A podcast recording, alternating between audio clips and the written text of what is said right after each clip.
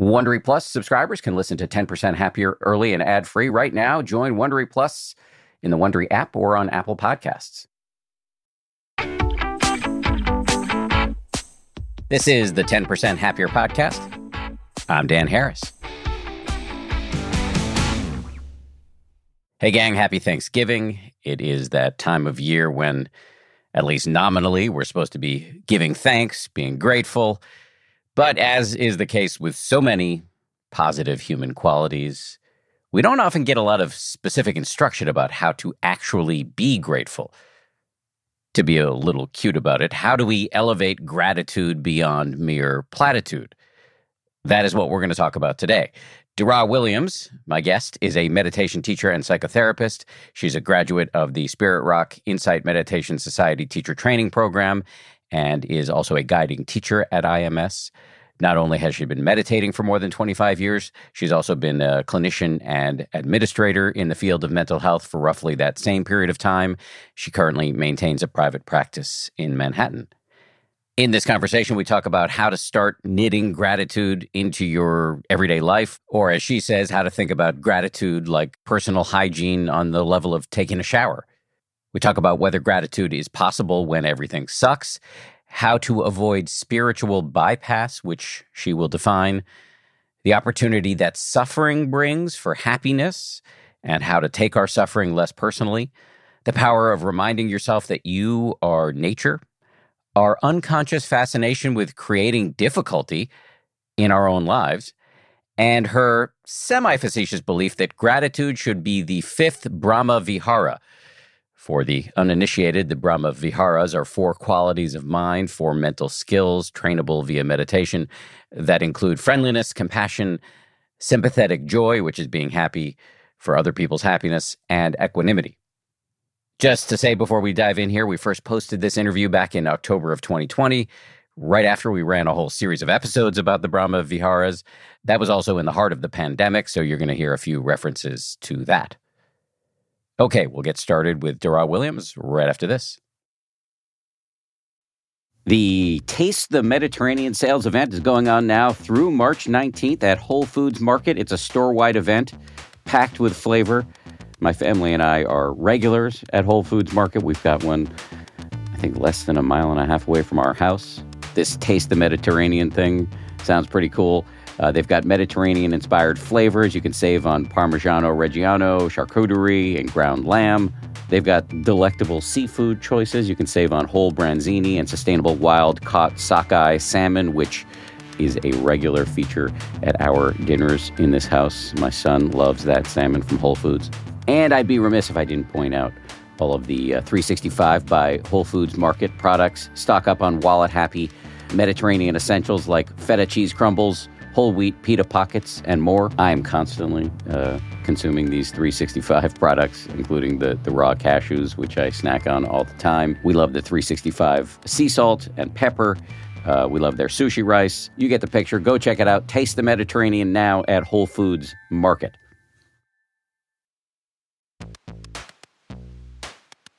Audible lets you enjoy all your audio entertainment in one app. You'll always find the best of what you love or something new to discover. They offer an incredible selection of audiobooks across every genre, from bestsellers and new releases to celebrity memoirs, mysteries and thrillers, motivation, wellness, business, and more.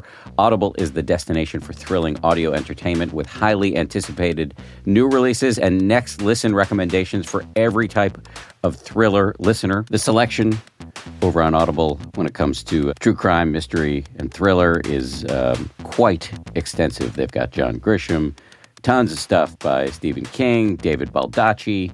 My favorite that I've checked out recently in the crime fiction genre is called Age of Vice. It's by Deepti Kapoor. It came out uh, not long ago. Not only is it thrilling and uh, very, very plotty, but it's also written incredibly well. It's truly literature. Deepti Kapoor is a, a force of nature as a writer. Age of Vice, it takes you into the uh, underworld in New Delhi in India. I absolutely love that one.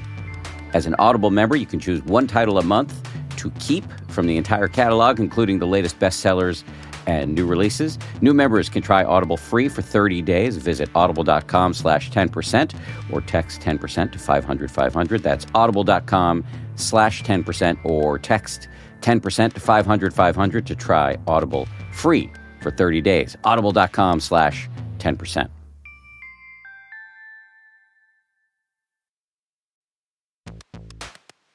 I want to share a recent discovery with you G Shoes. That's G D E F Y Shoes. G is a footwear company on a mission to relieve your knee, back, and foot pain. As many of you may know, because I've complained about it, I have dealt with knee and back pain uh, for many, many years. So I'm super excited to check out these G Defy shoes. First thing to know is that every pair comes with two free custom orthotics to align your body perfectly. Then there's the patented VersaShock trampoline technology in the heel, which absorbs harmful shocks and provides positive, renewed energy, empowering you to tackle your day. The other thing to know is that G Defy has integrated a strong structural system into their shoes that improves your posture and encourages you to walk using your calf and other major muscle groups. Don't just take my word for it. Read the countless customer reviews raving about the pain relief and amazing comfort people have experienced after wearing G Defy shoes. Like I said, I'm excited to check them out myself. Experience pain free living for yourself and visit gdefy.com. That's G D E F Y.com and use code HAPPIER30 to receive 30 bucks off your order of $100 or more.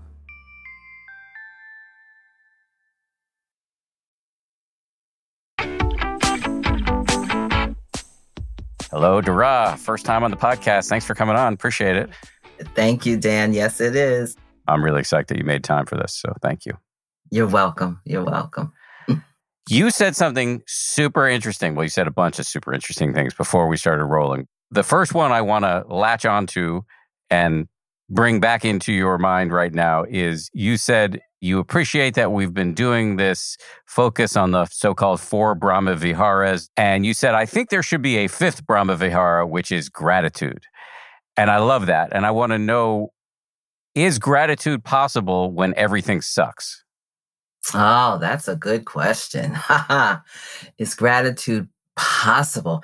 Not only do I think it's possible, but I think it's essential in order to navigate the suckiness, you know, like, and when we think about gratitude, it doesn't have to be this big, grand, gratitude. Can be something as simple as waking up in the morning and really centering oneself or really before this i do this even before my feet hit the ground.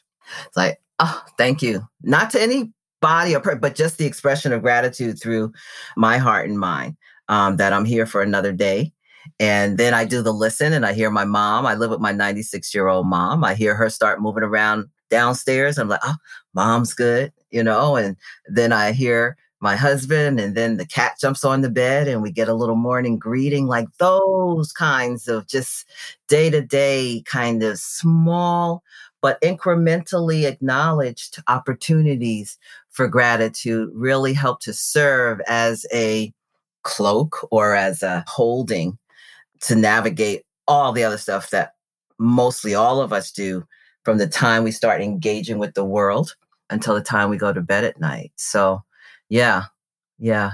And I also think maybe that aspects of gratitude are a natural kind of organic unfolding if one is engaged with metta or loving kindness or karuna or compassion as its English word or mudita, sympathetic joy or upekkha equanimity, any one or all of those together, if we're in the practice of those that also kind of fuels or strengthens this turning towards remembering that we all have something to have gratitude about. So that's kind of like what just kind of showed up there in relationship to that. And, and the other thing of, about gratitude, yes, certainly these times are really off the charts.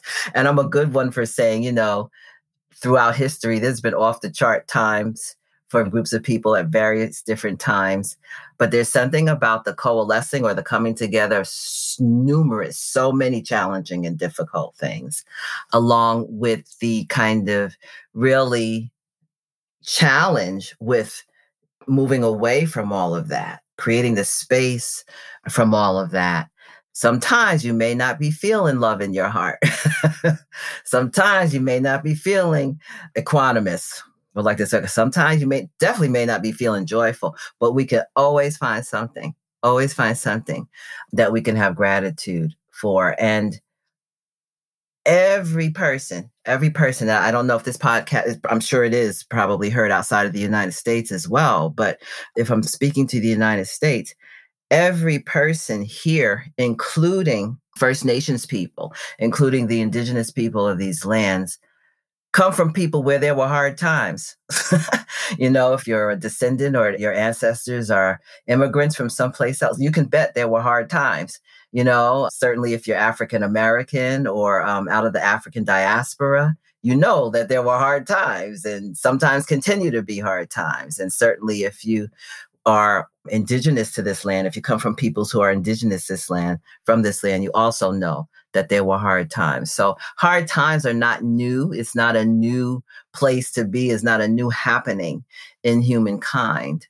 But fortunately for us, um, beyond our ancestors needing to also just survive in those times, you know, like have food, have shelter, have water, all those kinds of things. That's pretty much for many of us, not all of us, but that's pretty much available to all of us. So even that is something to be. I stand under the shower like, oh, I am so glad to have this shower and that hot water hits my back and the muscles start to relax and gratitude.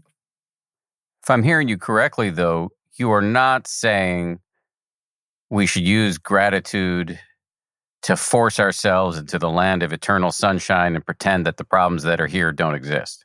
Absolutely not. Absolutely not. I mean, you know, it's the duality of goodness and difficulty, or, uh, you know, in, in Buddhist terminology, the joys and the sorrows. That's like given. And it's actually, this is one of the other things you, um, were speaking to that we spoke about in terms of managing expectations. I think that's the way either I said it or you gave it back to me. And it's like, who said who said it was always supposed to be rainbows and flowers? And like who said that? Nobody said that. We're probably more prone even in this country to um, attach to that particular perception or understanding or perspective or lens that in the background always is that there's some promise that things should be really great all the time. But that's not true. So yeah, absolutely not. And also not to be engaged with like spiritual bypass, you know, which is kind of where you're, that comes from me in terms of what you just put out there. Spiritual bypass meaning that you pretend you've got pixie dust coming out of your butt, but actually you're just not dealing with your problems. Dealing with your individual challenges, dealing with the collective challenges of our time, dealing with the historical challenges that are manifesting now in these times.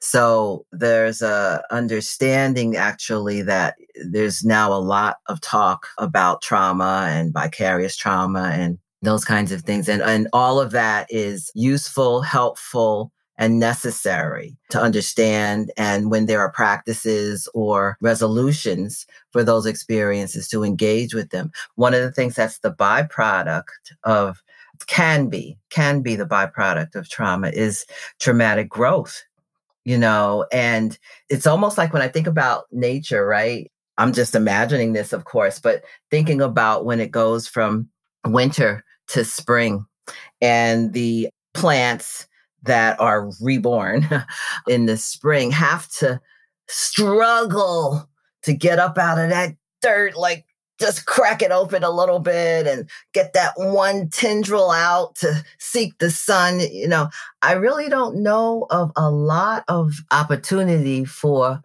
joy and happiness without having had the opportunity for challenge and suffering. You know, I think that they coexist together and, and, um, that you actually can't have joy and happiness without having engaged with difficulty and challenge. I'm thinking about a conversation I had recently with a meditation teacher. Her name is Tuere Sala. She's in Seattle. Do you, do you you're, you're, laughing? Oh, she's my girl. Oh, okay, so you know Yeah, her. Okay. I love Terry. Uh huh. So she and I were doing an interview about joy, and I asked her a similar question, like, "Okay, well, are you just putting on rose-colored glasses here, and you, you know, you're not seeing things for what the way they are?" And she was saying, "No, no, no. The joy is what sustains you, so that you can do what you need to do, absolutely, in the world." Absolutely. Absolutely. I would concur with that and say that that's very healthy way to understand and hold joy and gratitude. Yeah. And gratitude. Absolutely gratitude. Also, the gratitude that comes from being able to maintain, sustain, or even just cultivate equanimity. Like, you know, there, there's certain circumstances and situations that are in our lives, in our country that are operating right now here. And one of the things that I will often say to people is, well, why are you expecting anything else? There's been consistent, ongoing evidence that this is how this is. And the suffering happens because you keep wanting that to not be true. You keep wanting it to be different. You keep wanting it to be something else. You know, but when you can open to, ah, this is how it is. And you can then bring your body, mind, and heart to that realization, to that recognition, to that awareness, and engage with those circumstances from that position, there's a whole lot of freedom that opens up. Not only a whole lot of freedom that opens up, but then you can actually begin to ascertain for yourself do I need to do anything about this here? Or do I need to just leave it alone? You know, so the gratitude for that kind of discernment that's possible is also another, for me, big piece of moving through these times, operating in these times.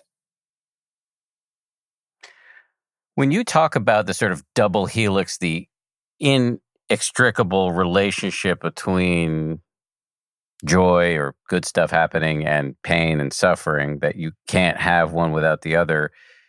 I mean, to me, that makes sense in theory. But when bad stuff happens to me, it still feels wrong. Ah, well, then uh, the something to look at is like, why does it feel wrong?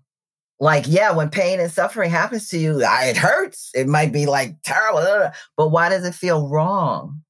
I don't know, maybe some subconscious assumption that this suffering is for other people that I see on TV or whatever, but you know, I shouldn't be touched by the realities of the world.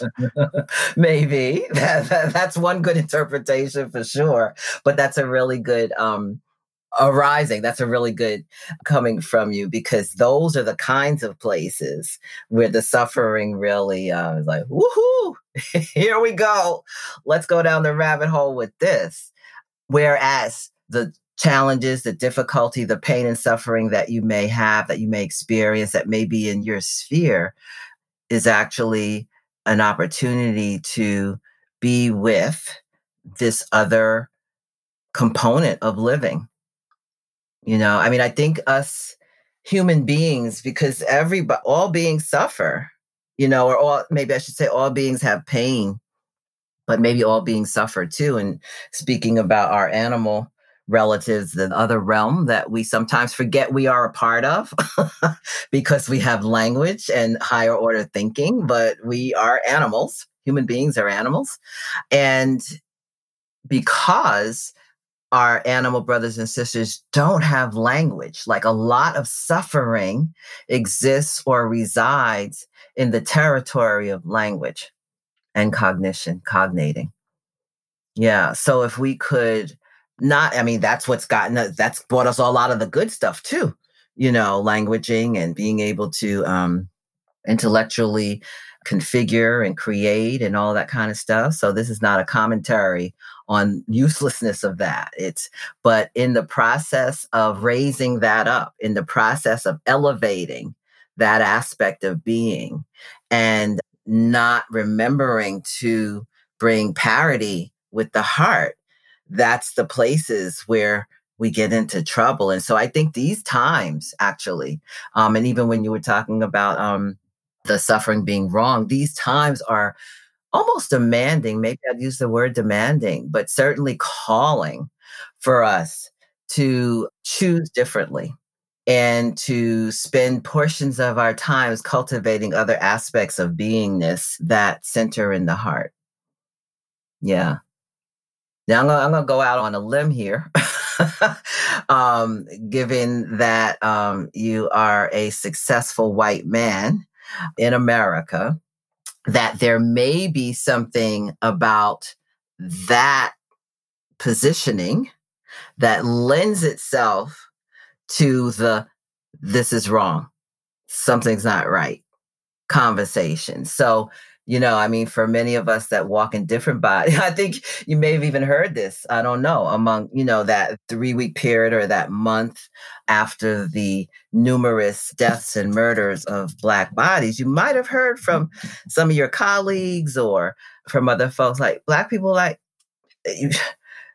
weren't surprised. But when you exist in a particular reality, one's engagement with the world outside of oneself is determined by the positioning of that reality. So that might be another thing that might be an operation, might be operating, and it may not be the answer to it all, but it might be one of those little threads in there that could lead to making that interpretation. I think to call it a little thread would be an understatement. Well, you know, I'm trying to be gentle. This is our first time engaging with each other. I want you to think about it. So. no, no, I think it's 100%. It was on my mind as the words escaped my lips. Uh, yes.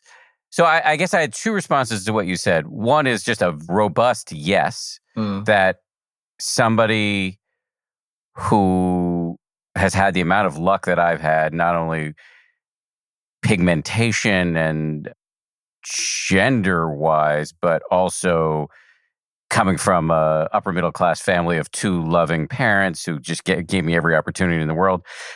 I see in my own mind a certain unreasonable expectation to defy gravity or to defy the laws of the universe. So, yes, 100% to that.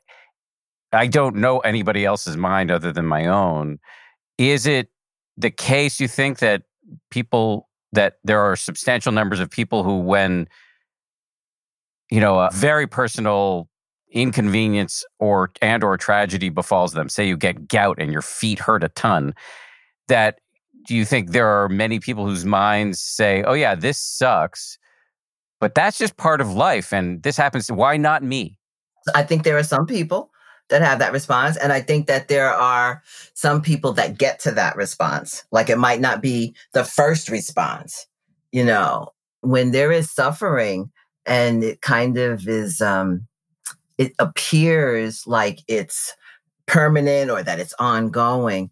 There comes, again, not for everybody. There's always people that fall outside of the general um, um, way. But eventually you get, I'm thinking about my mom with her arthritis and her body pain. She's in pain all the time. You get to a place where you surrender, like, this is how it is.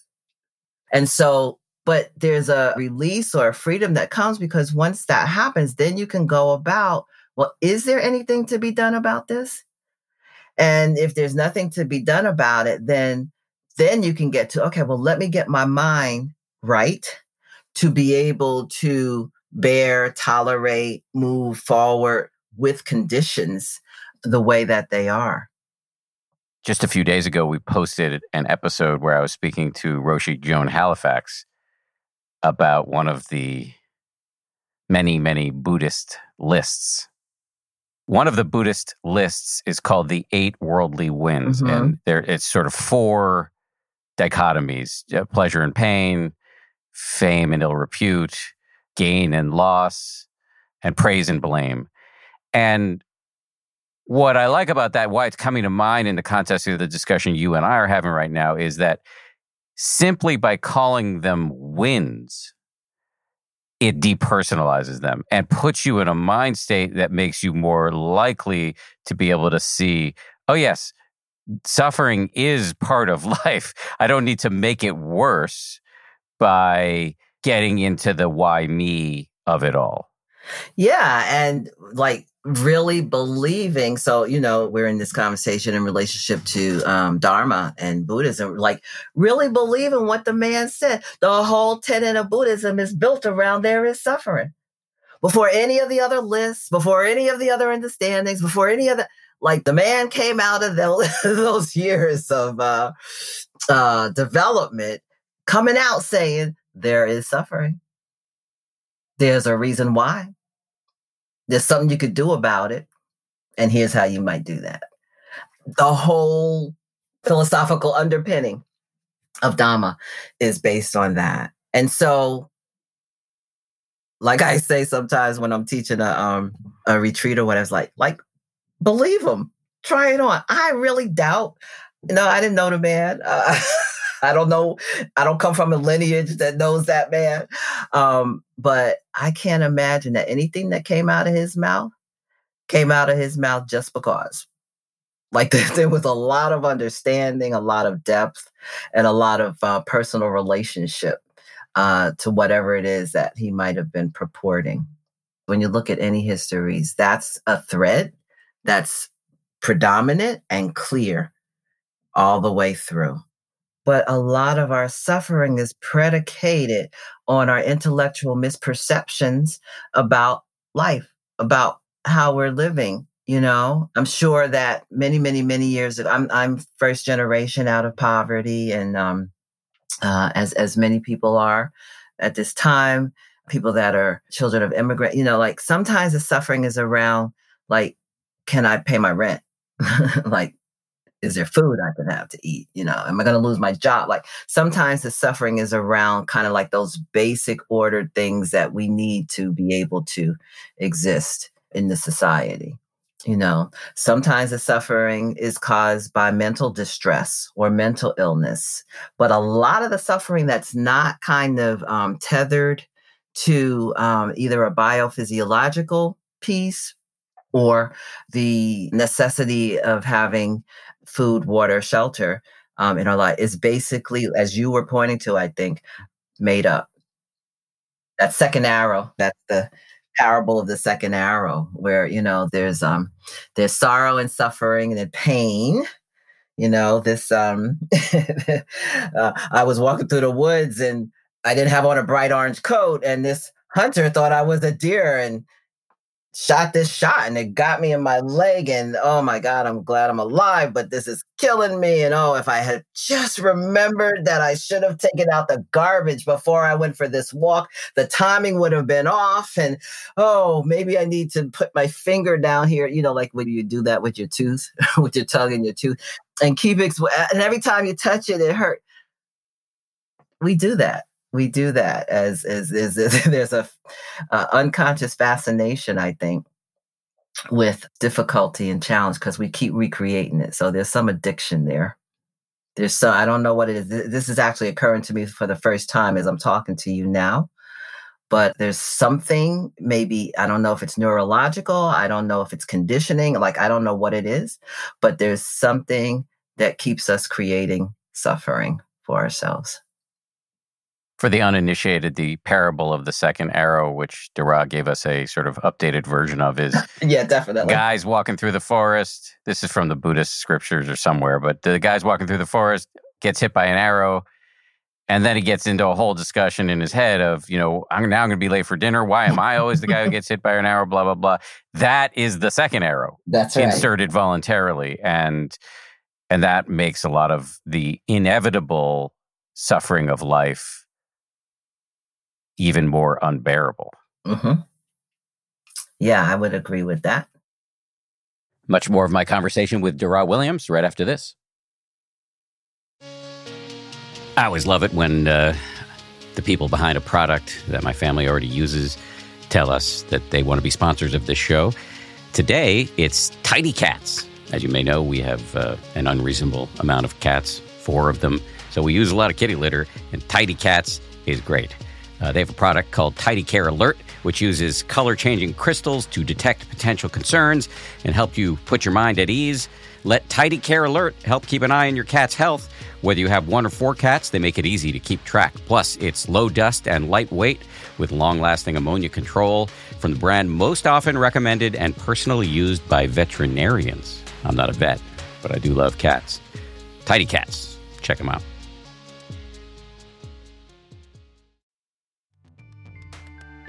Dell Tech Fest starts now. To thank you for 40 unforgettable years, Dell Technologies is celebrating with anniversary savings on their most popular tech. For a limited time only, save on select next gen PCs like the XPS 13 Plus, where you can make the everyday easier with Windows 11. Plus, curate your dream setup with great deals on select monitors, mice, and more must have electronics and accessories. When you shop online at Dell.com slash deals, you'll have access to leading edge technology and free shipping on everything. Again, that's Dell.com slash deals.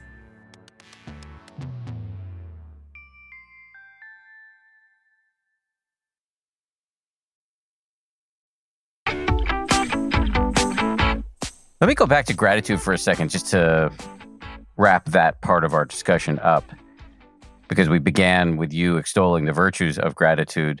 I think, and I love, I, I, I think there's a lot of science to suggest that uh, grateful people are happier, that gratitude has all sorts of benefits.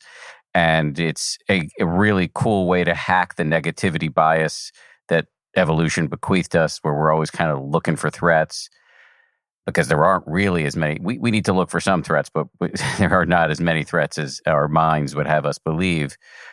The problem that I suspect many people run into when they hear about gratitude as a practice is just remembering to do it, booting it up as a practice. Because the other thing about evolution is that it bequeaths us a mind that isn't so good at creating healthy habits. So, do you have thoughts about how we can start to knit gratitude into our lives? Yeah, um, and, and, I mean, it's we also have a tendency to want to make things complicated, or uh, it's really simple, especially when you're first engaging with creating that connection, creating that automatic turn or remembering towards gratitude. Put a three five three by five card up on the mirror in the bathroom. First thing you're gonna see when you go in the morning. You know, can have a box by your bed that you throw, you write down a gratitude thought and put it in that box. And then every now and then you go pick one out and you read it. You know, the real kind of simplistic, um, because it is until you take it on like a practice. Like once you take it on like a practice, it will become just a part of beingness. But, you know, there's steps and things that need to happen between now and there. So it's not that you will always necessarily have to have a box or a three by five card. Um, one of the things that I really um, found helpful in cultivating that practice is music like listening to music that really resonated in my body, that brought forward that felt sense of gratitude and appreciation. And so music is really because it really goes straight to the body, it bypasses the mind. Being present, being present actually supports being in gratitude you know like now you and i both live on the uh in the northeast so the trees are absolutely gorgeous and you can actually take gratitude on like a practice. You could take it on like a practice, you know, sitting or walking and setting the intention to remember to sit in gratitude and let that infuse the body, let that infuse the heart, let that infuse the mind. So there's various various practice, various things that one can do from the simple to the more I won't say complicated, but involved maybe. Um, that we have to employ. And, you know, another thing in that's really a misnomer I think that we cling to in this culture is that, oh, after I've done this for like 10 times, I should get it. I should have it, you know. But it's kind of like we take a shower every day or every other day to clean off. We always have to take a shower to clean off. It's not, you don't get clean unless periodically you clean yourself. And so this notion that there's some place to get where gratitude, any of the Brahma Viharas, equanimity, joy, compassion, or love is just automatically going to, because we're in the world, we're in the world, we have little to no control over what's happening externally, and we have a nervous system. We have a nervous system, that biophysiological nervous system, which is going to react and respond to conditions and challenges. So we have to ongoingly, intentionally cultivate these states of heart and mind that are the medicine, kind of the medicine to these times, to difficulty and challenges, and not be surprised when when they show up. Don't waste our time being surprised. Like, oh, okay, hard day today. Let me see what I can do to bring some balance there. And sometimes it doesn't work. sometimes it right. doesn't work. Right. Right. Back to moderating expectations. Yeah. There was so much in there when you uh, in the in that answer about like how we can start to actually get gratitude into our lives. And I love the bit about music. I really see the fact that the more awake you are, the more accessible gratitude is because when you're lost in your own stories, the chattering mind doesn't tend toward gratitude.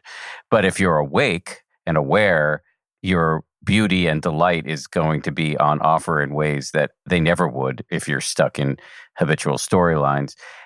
And then I guess the question I wanted to ask is given that you referenced it as the fifth, you know, somewhat facetiously, I think, as the fifth Brahma Vihara, do you think that, I think maybe we already intimated as much, but do you think that the cultivation of friendliness, compassion, uh, sympathetic joy, joy mm-hmm. equanimity, that some way that that those culminate in in some gratitude or result in some gratitude as well? Yeah, I don't know if I'd use the word culminate, but I definitely would say that um, create the conditions for gratitude to manifest. Yeah. Um, I just want to go back and say one thing in relationship to the conversation we're just concluding or bringing to this place that I mentioned, but I might not have mentioned it this definitively earlier, where I might have spoken a little bit about ancestry and how all of us have ancestors that navigated hard places mm-hmm. and had to have navigated them, even with whatever amount of difficulty there was, navigated them at least successfully enough that you and I are sitting here today. Mm-hmm. Whatever they had to manage to live, they did so that we're here today. Because a lot of people aren't here because ancestors didn't make it. And so, one of the places for me that brings immediate gratitude, like that just generates it in the heart and in the body, is to remember the people I come from. You know, not like living in the past and staying back there. And I'm talking about ancestry, but even in terms of like, like you, I come from two parents who did everything to set my life up to win. And pretty much that's the result they got. I have to say, I'm blessed and have a life that really is a tribute to their struggles and their intentions and their commitment to um, myself and my brother. And so, whether it be my parents or my grandparents, or even further back in terms of the ancestral line, the people I don't know their names or anything about them, but I know that they survived and did what they had to do long enough so that whoever the ancestor was that became the ancestor that became the ancestor that became the ancestor that led to my mom and dad and then me. And so that's kind of like an immediate way that i connect into gratitude. So i just wanted to throw that in there because that might be useful for some other people because there's a little bit it's in in some ways it's personal but in other ways it's not personal. Yeah. It reminds me of uh I apologize to any listeners if I've told this story before, but there was a time when I was volunteering in a hospice and I was talking to a elderly gentleman who obviously didn't have long to live and I was asking him about fear and he said, "You know, the fear's kind of gone away. I've entered into kind of, and this is not a guy who I think had any spiritual practice. I, I believe he was a professor, but he, he said he started to, and I hope this is relevant. It's just what came up in my mind as I listened to you talk about ancestors and then i started thinking about you know like we're somebody's ancestors too um, mm-hmm. this guy said to me you know i've just kind of started to view myself as part of nature. Yeah. Yeah. Yeah. Yeah that's what i was saying before when i was reminding us that we're animals. We are nature. Like we're not outside of it even though some of the things we're doing we think we are like that we're like controlling it or if you just reside there. That's even a better word.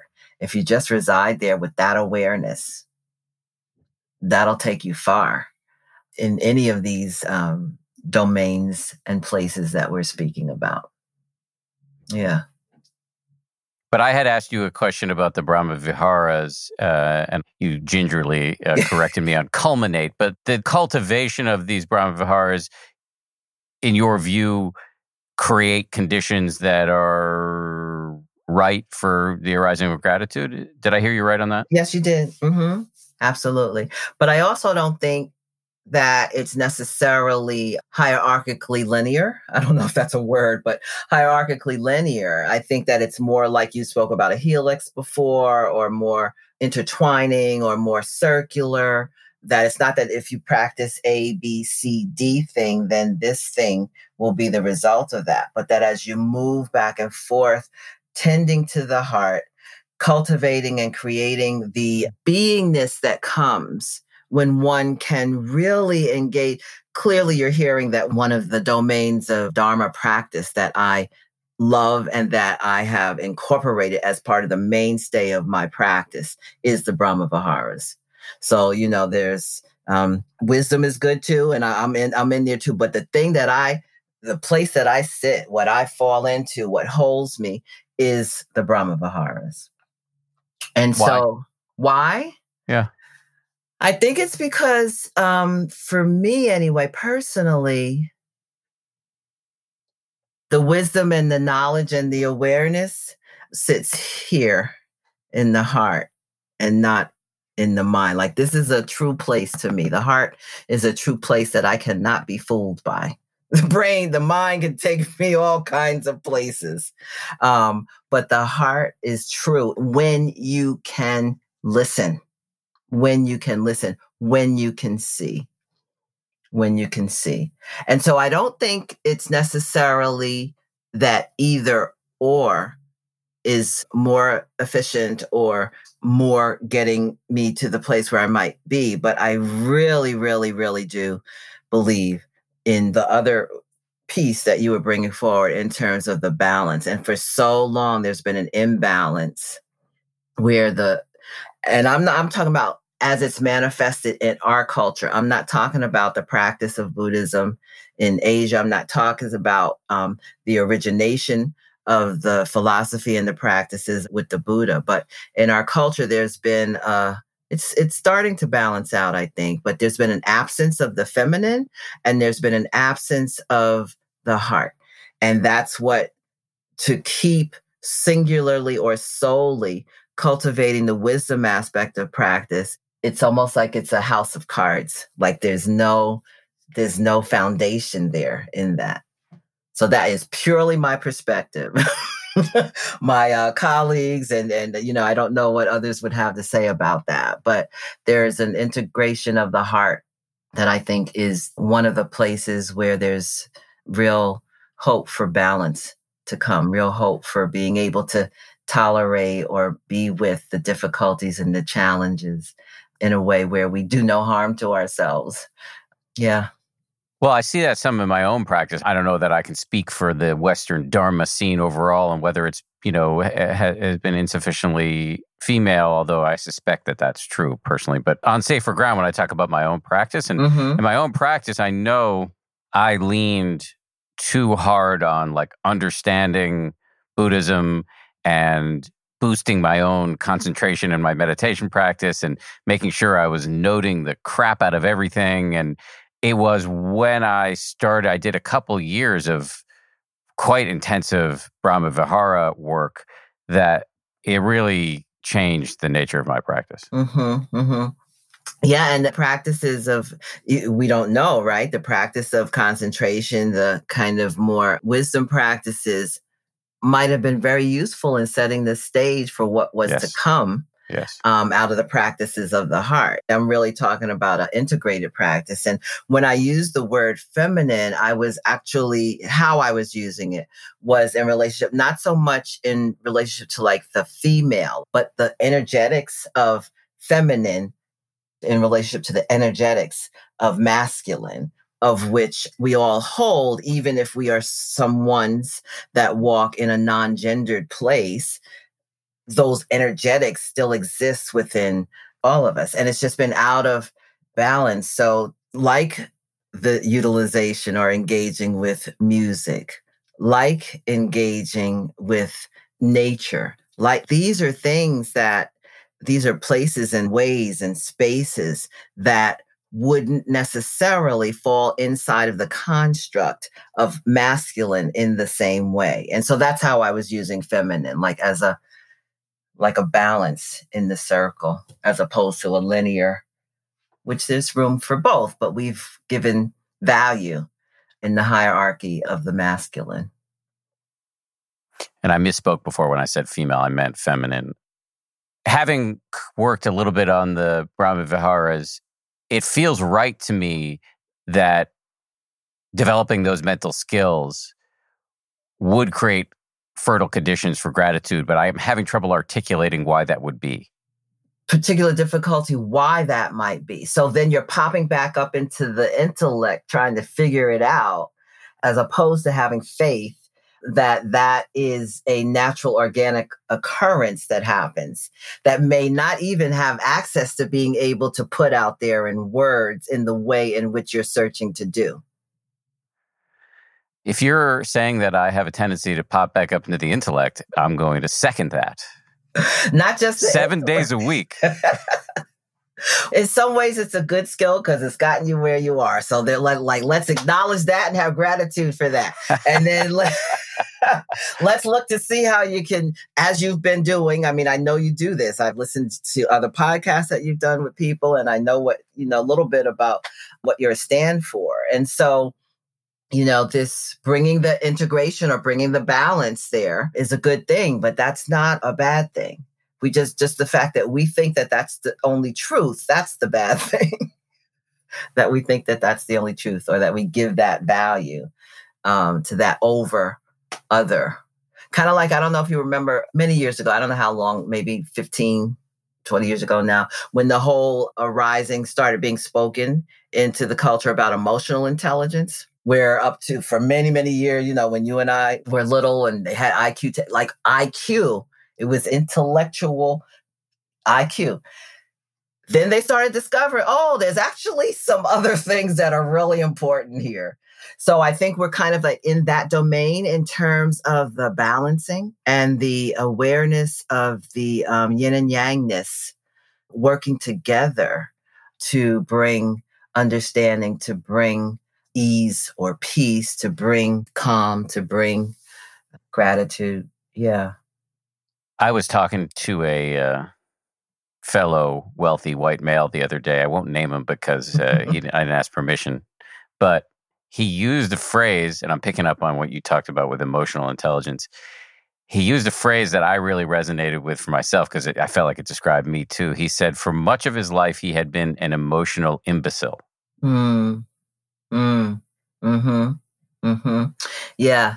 Was underdeveloped. But I bet he was really, really had lots of muscles in the domain of intellectual. Another thing to have gratitude for. He recognized that. and sounds like he's doing something about it. Yes. Again, I won't name him, but he's doing a lot. And great. He's doing a lot. Great. Uh, and it's a worthy, you know, it's if if you had said to me 15 years ago, "Hey Dan, you want to work on addressing your emotional imbecility?" I would have said, "No, where's the closest bar?" It just didn't seem like an attractive project. But yeah, it's it's just increasingly obvious to me that uh, but as much as you those of us who tend toward the intellect might want to deny the reality of emotions like you ignore them to your peril because they're there operating and you're either owned by them or you're going to develop some intimacy warmth friendliness understanding et cetera et cetera yeah and even even um maybe one step further and again this is just occurring to me now but even like emotions being another iteration or a parallel that's a better word a parallel iteration to thoughts because emotions can drag us into real sorrow real challenge and, and so i guess what i'm speaking to is the effort and conditioning or cultivation of those being states not anything that is like to me or for me, compassion, love, joy, equanimity are being states. They're not a thought and it's not an emotion. They're actually states of being. And um, when we can kind of hang out there more than not, because you know it's we're all works in progress, but when we can hang out there more than not, then all the emotions, all the thoughts, all the feelings, going back to what you had underscored in terms of the worldly winds, come and go, come and go, and we can just engage like it's on the conveyor belt, and you pick out what you think you want to do something with, or you let it go by. Much more of my conversation with Dara Williams right after this. The show is sponsored by BetterHelp. What is the first thing you would do if you had an extra hour in your day? Many of us spend our lives wishing we had more time. Therapy can help you figure out what matters to you so you can do more of it. This is something I've spoken about at length for many years with, with my therapist, as somebody with a pronounced tendency toward overscheduling. Uh, working on figuring out what I care most about, what matters most to me, has been very useful when it comes to setting priorities. If you are thinking of starting therapy, give BetterHelp a try. It's entirely online, designed to be convenient, flexible, and suited to your schedule. Learn to make time for what makes you happy with BetterHelp. Visit betterhelp.com slash happier today to get 10% off your first month.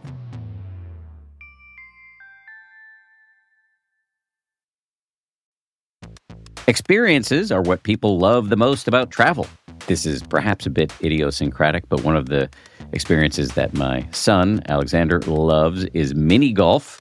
We recently went to a mini golf uh, themed restaurant in uh, in Denver where we were traveling, and uh, when we go to Montauk, which is our favorite beach town here on the East Coast, we play mini golf at putt putt all the time. Alexander, his buddies, me, and in one way or another, these experiences are really what become the the most memorable and important part about taking trips.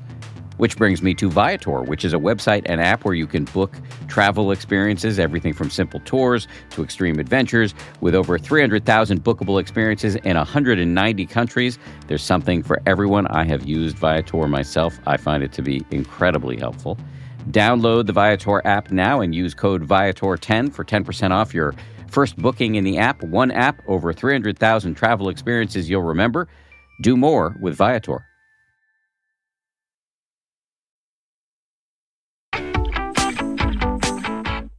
You mentioned that we're all works in progress. I want to ask you a question that I like to ask when I get an established, esteemed teacher on the show. Sometimes I like to ask this question. Shout out to my colleague, um, Jay Michaelson, who is the one who gave me the idea to ask this question. But I'm curious for you, what is the edge or are the edges in your own practice slash life right now? Actually, I think the edge for me right now would be moderation and self care in the swirl of turmoil and chaos. Like this heart really wants to be of help to whomever it comes in contact with, whomever. Um, but one of the challenge, it's, it's kind of like my biggest challenge right now is really being mindful and committed, not just being mindful, but placing it in the domain of an intention and a commitment to manage commitments, responsibilities, time in such a way that I'm at the end of the day used up, but not fatigued.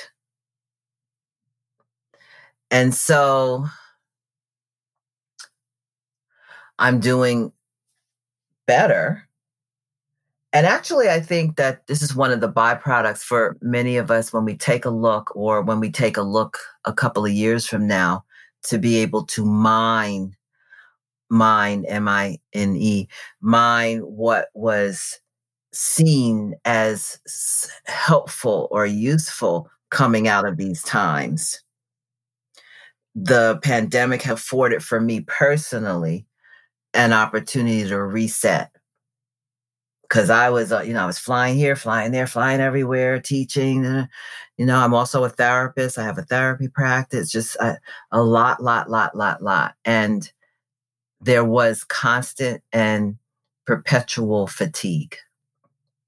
And so that's antithetical to the practice that I'm engaged with, to what I teach, right? So it might not have been doing harm to others, but it was certainly doing harm to me to be in that state. And so really looking at both the day to day kind of daily kinds of ways that I need to guard some possibility for pause and space, but also, uh, and that's like the literal pause and space, but also the psychological and emotional pause and space. Because when I do that, when I take the space, when I take the pause, it actually supports me in being more present when I then move forward again. Or, you know, yeah. So that, I think that's the most challenging. I'm, I've been like you when uh, things took a turn. I made the, I came to the understanding and conclusion very early that I really needed to take on equanimity practice. Like that was going to be the thing that supported me in moving through difficult times. And that was pivotal for my practice in terms of really bringing that into existence for me. So I'm fortunate. I'm, I'm fortunate. I have a lot of gratitude that I don't have a lot of places in my life that are disturbed, that are where there is ill easiness um, about it, and uh, except for this one. And and part of that also is predicated on acceptance. You know, looking at some of the earlier things we talked about today, it's like things come and go. Days are up and down. And not judging that. Like when I have a day where, like yesterday, yesterday I was on nine Zoom calls. hadn't done that in a little bit. And at the end of that day, I said, okay, we're not going to do this again. And to make that statement, we're not going to do this again, calls for me taking a stand for how I schedule stuff and really being forthright and direct with people. Like, and I've started verbalizing that. Like, one of my commitments is to create spaciousness and uh, a little bit of freedom for myself. So, you know, I'll get back to you in three days as opposed to the next hour. Yeah, so that's what I'm working with. That's what I'm working with in terms of challenge, which in the scheme of things isn't too bad, maybe. no, I can see it's it's an issue, but I can see why you would have gratitude that there aren't more you know painful issues. But nonetheless, balance is a huge issue for so many of us. And so just to get detailed, you talked about practicing equanimity was there a particular kind of meditation you were doing that you could describe that people that could then do in their own practice? Yeah, you know, that's the question that's asked of me all the time. So I'm going to have to actually, I'm not going to do it now in our time, but I'm going to actually have to sit down and dissect that for myself. But the way that I talk to people about that time period, it really was a combination of so, you know, a lot of the ways that Brahmavihara practice is taught is to use verses or statements that clarify and bring forward the energetics of the particular Brahmavihara. With equanimity, that has never been so helpful for me. Like that has not engendered for me the Brahmaviharas and in particular the um, equanimity practice. And so I guess I'd say the two ways that I worked with equanimity practice myself, it may appeal to an other mind, a mind that isn't so structured and finding it useful. Words, sometimes I don't find words useful. So the two things that I did that I, I would do is to really be checked in and grounded with what's happening with the body you know the eh, which is one of the practices so, what's happening in the body in relationship to some circumstance, some situation, some individual? What is the bodily response to that? And assessing if it's a bodily response, which is on the scale of not helpful, not skillful, unwise, then actually sensing into a sense of balance and again using the body. So i guess the answer to your question is really bringing forward engagement with the body and reading the energetics at any given time. And then also paying attention to using the thoughts as a guidepost and noticing when these thoughts of aversion might be present um, thoughts of um, basically anything that might fall under the rubric of aversion, which could be anything from annoyance and frustration to outright rage in relationship to any circumstance, condition, or person. And then intervening or engaging um, with that thought without judgment and without assessing that something's wrong and looking to see both the connection or component to the body was there with that thought and actually intervening and almost like plucking a weed out, like that thought of aversion, that thought of imbalance, plucking that out and kind of reasserting or reinserting a thought of equanimity and balance. And it's not, uh, I'm trying to, because here again, I'm in the domain of non word because it's really a felt sense. There I go. It's a felt sense that gets created in relationship to that thought. But then after working with that a little bit, it wasn't even about plucking that thought out and reasserting or inserting a felt sense of balance, but it was actually dropping down underneath that thought to see what might be there. And sometimes it was just totally a reaction. Sometimes it was like not anything else. It was just the body's reaction to a circumstance or a situation. But sometimes there was some other thoughts that I needed to address that were underneath there and then engaging with that. Now, there are words, there are verses that can be used with equanimity practice, but they don't work for me. and I can't even um, say them to you correctly. So I won't without going and getting them. But there are for people that that's a more viable way of engaging. Um, and I think the reason that the words for the equanimity practice didn't work for me, other than the fact that it was more verbiage for me to engage with and utilize, was also that it didn't feel to me. I'm not saying that this is true, but it didn't feel to me like relational. And for the most part, equanimity practice is about relationship to something, whether it's a person or a situation or a circumstance or even some material thing. It's about uh, that relationship that something in the relationship in the in between is causing the imbalance or the aversion. Just to repeat it back to you, it sounds like what I was asking you how to practice equanimity. You were saying, look, in many of the classical Brahma Vihara practices, we use phrases. So, for example, with metta or loving kindness, it's may you be happy, may you be safe, healthy, live with ease. Karuna or compassion, it's may you be free from suffering. And mudita, may your happiness increase, et cetera, et cetera. There are phrases that go with equanimity practice, but for you, they don't really work. So, you listed two ways in which you practice equanimity. One is just being aware of the body as a feedback, and the other is to see your thoughts to the best of your ability as they arise and to not drown in them so much, but to catch them before they produce a bunch of emotions that might be the opposite of equanimous. Mm-hmm. Mm-hmm. Mm-hmm. Yeah, that's good feedback loop there. I think I mentioned this in a recent episode where I was on a meditation retreat just a couple weeks ago. We were really encouraged to view whatever was coming up in our mind as nature this is a point we've already hit in this discussion but for me that just the viewing it as nature all the tiny but very personal seeming horrors of my own mind just to view oh yeah me trying to do a mortgage calculation in my head or me trying to plot revenge on some colleague or whatever that's just nature the results of causes and conditions. For me just that produces equanimity. Yeah. Yeah yeah, yeah, and the non-judgment of that nature.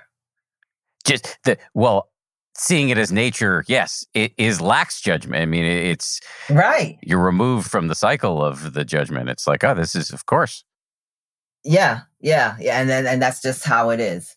That's just how it is. And then it has no, it doesn't get any stickiness. It doesn't get any energy on it. Mm-hmm. You know, so you can um, just let it be, or again ascertain whether there's some further inquiry or anything that needs to happen there with that thought. Right, because it's like the conveyor belt analogy you used before. Some of the things that pass by us on the conveyor belt, we do want to pick up and act on. Mm-hmm. We do mm-hmm. want to use our natural wisdom to mm-hmm. discern some of this stuff is isn't just something we just a passing show we want to let go of. Actually, we do want to pick up and act on it, but viewing it with some non-judgmental remove, some warmth, some perspective is what allows you to interact with a conveyor belt skillfully. Yes, exactly. Mm-hmm. Mm-hmm. It's been such a pleasure to have you on the show, and I hope it's not the last time. Is there something I should have asked but but failed to ask? Hmm. Nothing comes to mind in terms of something you should have asked or failed to ask. And I think um, maybe not so overtly, but um, just to underscore that in our being together, there was quite a bit of the Brahma Viharas operating. You know, so I just who you are and and what you're up to and who I am and I'm sure this is is so with with many of your guests, many of the teachers that you engage with, but that's really that is it in action. Like that is the practice there, right there. So that's the only thing I would underscore. that might have been the best moment of my day. well, very good to have been a con- contribution to that. If people want to learn more about you, and I suspect they will, how can they do that? Unfortunately, I have not entered fully the world of social media. I'm working on it. But the best way right now is can Google me or get me through Insight Meditation Society, where I teach retreats or New York Insight. Those are the two best places to find me. But just put in Dara Williams and um, I seem to pop up. So, yeah. Dara, thank you. And I'm, I'm sending you love. Thank you, Dan. Take good care. This has been really a pleasure. Thanks again to Dara. Thanks as well to everybody who works so incredibly hard on this show. 10% Happier is produced by Gabrielle Zuckerman, DJ Cashmere, Justine Davey, and Lauren Smith. Our senior producer is Marissa Schneiderman. Kimmy Regler is our managing producer, and our executive producer is Jen Poyant. Scoring and mixing by Peter Bonaventure of Ultraviolet Audio. We'll see you all on Friday for a bonus. If you like 10% Happier, and I hope you do, uh, you can listen early and ad free right now by joining Wondery Plus in the Wondery app or on Apple Podcasts. Prime members can listen ad free on Amazon Music. Before you go, tell us about yourself by filling out a short survey at slash survey. If you travel, you know how to pull off a perfect getaway. You know after you enroll with your Delta SkyMiles Platinum American Express card, you get up to $10 back monthly on U.S. rideshare purchases with select providers, like a car to the airport. You know which remote retreats have the best herbal baths and where the Wi Fi password is rarely used because you're the escape artist. It's why you're a Delta SkyMiles Platinum American Express card member. If you travel, you know. Terms apply. Purchases must be on card. Visit go.amex slash you know. The early 2000s was a breeding ground for bad reality competition series. From shows like Kid Nation, CBS's weird Lord of the Flies style social experiment that took 40 kids to live by themselves in a ghost town, to The Swan, a horrifying concept where women spent months undergoing a physical transformation and then were made to compete in a beauty pageant. Hi. I'm Misha Brown, and I'm the host of Wondery's podcast, The Big Flop. Each episode, comedians join me to chronicle one of the biggest pop culture fails of all time and try to answer the age old question who thought this was a good idea? Recently, on The Big Flop, we looked at the reality TV show The Swan. The problem this dream opportunity quickly became a viewing nightmare. They were isolated for weeks, berated, operated on, and then were ranked by a panel of judges. Follow the big flop on the Wondery app or wherever you get your podcasts.